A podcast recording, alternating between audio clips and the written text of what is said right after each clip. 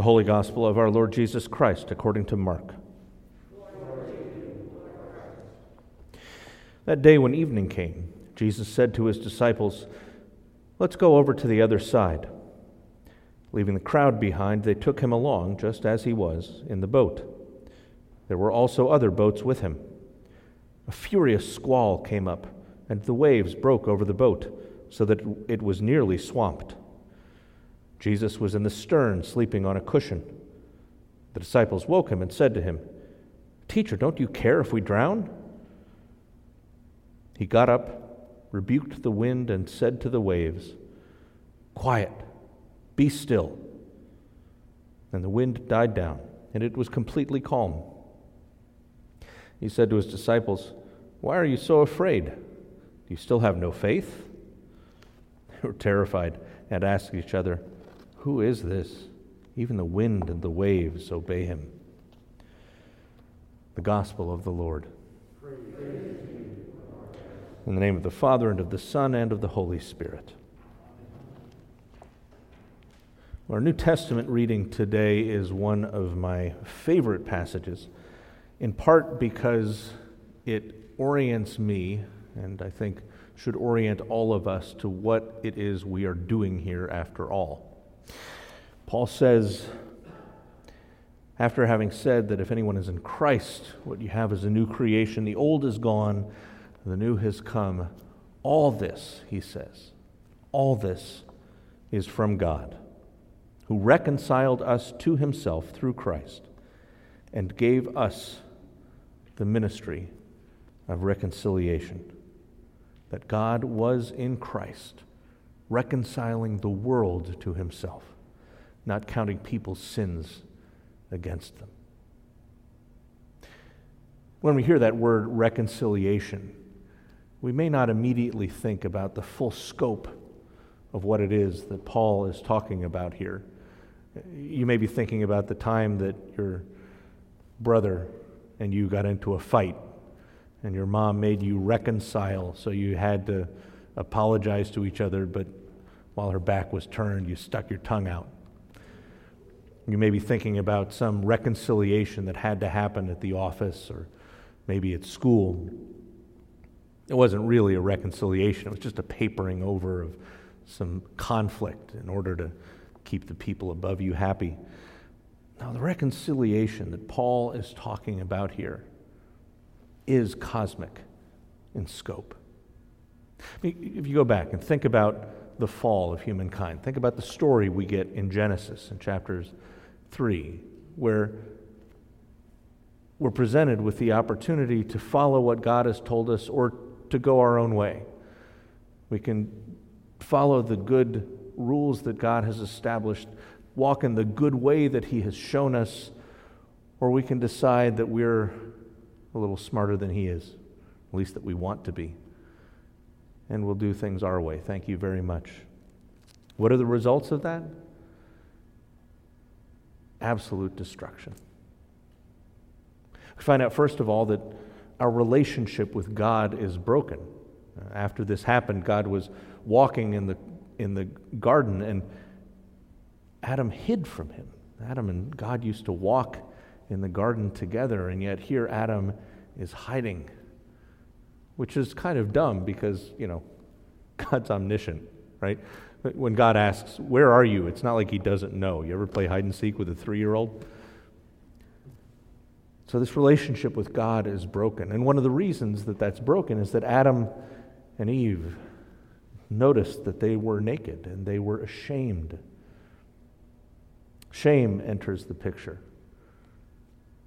Thanks to sin, human beings are no longer reconciled to themselves. We have a guilty conscience. We have that nagging voice that reminds us that we did not do the things we should have done and we did the things we should not have done. We find, too, that our relationships with one another are broken. What happens when God says, What did you do, Adam? He says, Well, this woman, the, wo- the woman you gave me, she gave it to me. It's her fault. Husband of the Year award. But what you find described there is, is the, the very beginning of interpersonal conflict. You have mutual suspicion where you used to have mutual trust. Uh, when the Bible says Adam and Eve were, were naked, it doesn't just mean they didn't have any clothes on. It means that they were completely vulnerable to one another, completely open with one another. They had perfect intimacy with one another. And then when shame enters the picture, now, now they start to cover up. Now they start to put up walls between them. What once was a relationship of perfect joy and delight, complete sharing, is now one of mutual distrust and hostility. And we read, God says to the man, Because of what you've done, your labor will be toilsome.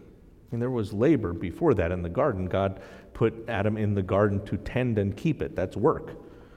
Even if you like gardening, you know that that's work. But he says, now you're going to have to scrape out a living from this ground.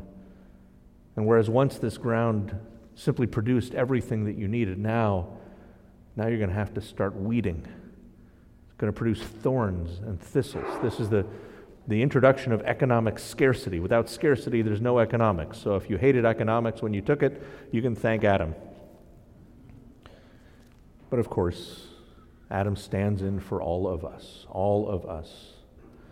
As the songwriter Sara Groves said, if I were honest with myself, if I were standing at that tree, my face and my hands would be covered with fruit. So, all of this is broken. Our relationship with God, our relationship with our own selves, with one another, and with the good creation that God has given us. All of this is broken. And why is it broken? It's broken because of sin. It's broken because of our rebellion, our choice to tell God, no, we want to do it our way. So when Paul tells us that God reconciled him, us to himself, through Christ. He's telling us the good news that all of the effects of this curse are being reversed. And what's important is he says that God was in Christ reconciling the world, all of everything, to himself, not counting people's sins against them. If sin is what caused the problem in the first place, then sin has to be dealt with. And Paul is saying very clearly sin has been dealt with by our Lord Jesus Christ on the cross. And he committed that message to us. What that means, Paul says, is that we are ambassadors. And in the Greek, it's a verb. We do the work of an ambassador. He doesn't say, if you want to, you could be an ambassador. No, he says, we are ambassadors. I mean, you may be a lousy one, but you are an ambassador. You are a walking billboard for Jesus Christ.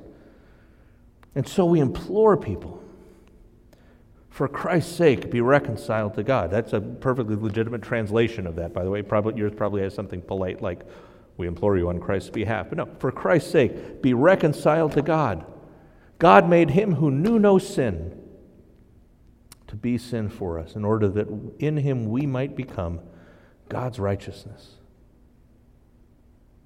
And so, as God's fellow workers, as the people that God has called to partner with Him, we urge you not to receive that grace in vain. For He says, In the time of my favor I heard you, and in the day of salvation I helped you. Now, I told you that this was one of my favorite verses, one of my favorite passages in Scripture, and yet it wasn't until just this week that I realized where Paul got that verse.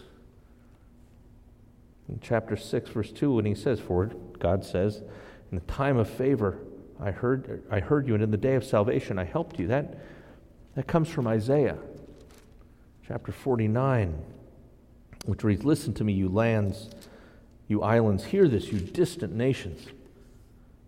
Before I was born, Yahweh called me. From my birth, he made mention of my name. He made my mouth like a sharpened sword. In the shadow of his hand, he hid me. He made me into a polished arrow and concealed me in his quiver. He said to me, You are my servant Israel, in whom I will display my splendor. But I said, I've labored to no purpose, I've spent my strength in vain and for nothing. This is the voice of a people who are in exile, who have been sent out of their land, who have been defeated. Uh, you say, You're my servant in whom I'll display my splendor? Uh, I'm in Babylon. What are you talking about? Yet what is due me is in Yahweh's hand, and my reward is with my God. And now Yahweh says, He who formed me in the womb to be his servant, to bring Jacob back to him and gather Israel to himself. This is another, another instance where God's talking about reconciliation of things that were broken. You have the, the, the tribe of Israel had, had suffered civil war and split into northern and southern kingdoms, and now God's talking about bringing them back together. For I am honored in the eyes of Yahweh, and my God has been my strength. He says, It's too small a thing for you to be my servant to restore the tribes of Jacob and bring back those of Israel I have kept. I mean, that's a big deal. You're talking about reuniting a nation, bringing back the, the lost tribes which had been scattered. I mean, that was what the Assyrians did when they conquered a people. They took some of your people and put them somewhere else, took some of those people and brought them in to, to, to deny you any sense of national identity, to try to disperse you. But it's too little a thing even to undo that. No, I will also make you a light for the Gentiles in order that you may bring my salvation to the ends of the earth. And this is what Yahweh says the Redeemer and Holy One of Israel, to him who is despised and abhorred by the nation, to the servant of rulers, kings will see you and rise up. Princes will see and bow down because of Yahweh who is faithful, the Holy One of Israel who has chosen you. Of course, we read this and we see that God is speaking this to his people, Israel. But we also know, because we can't help but hear all the resonances, that this is also being spoken to the one who fulfilled all of the promises made to Israel, the one who fulfilled all of the mission given to Israel. Kings will see you and rise up, princes will see and bow down. We see this fulfilled when the Magi come and bow down before the infant Jesus, bringing their gifts. And this is what Yahweh says In the time of my favor, I will answer you. In the day of salvation, I will help you. I'll keep you. I will make you to be a covenant for the people, to restore the land and to re- reassign its desolate inheritances, to say to the captives, Come out, and to those in darkness, Be free. This is what is behind what Paul says when he says, In the time of my favor, I heard you. In the day of salvation, I helped you. I tell you, now is the time of God's favor. Now is the day of salvation.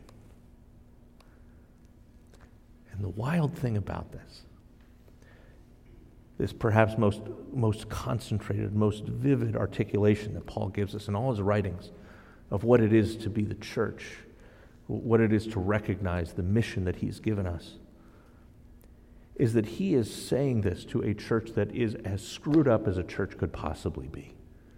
If you've read the Corinthian correspondence, right, you know he, he'll throw out little things like, You excel in every way. And mostly they excelled in, in making him really frustrated. So he says this as he's pleading with them Will you please cooperate? can, can you stop fighting amongst each other long enough to actually get something done for Jesus? Right? Can, can you just listen to what I'm telling you instead of always trying to find a better offer from somebody else?